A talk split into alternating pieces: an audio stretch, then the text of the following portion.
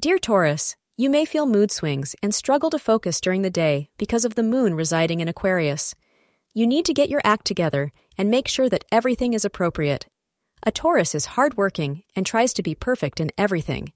These personality traits will surely aid you in overcoming these minor obstructions and getting things in order. You must have faith in yourself, and everything will be okay before long. If you have any important work, then avoid doing it between 3 p.m. and 4 p.m. The auspicious color for the day is green, say astrologers.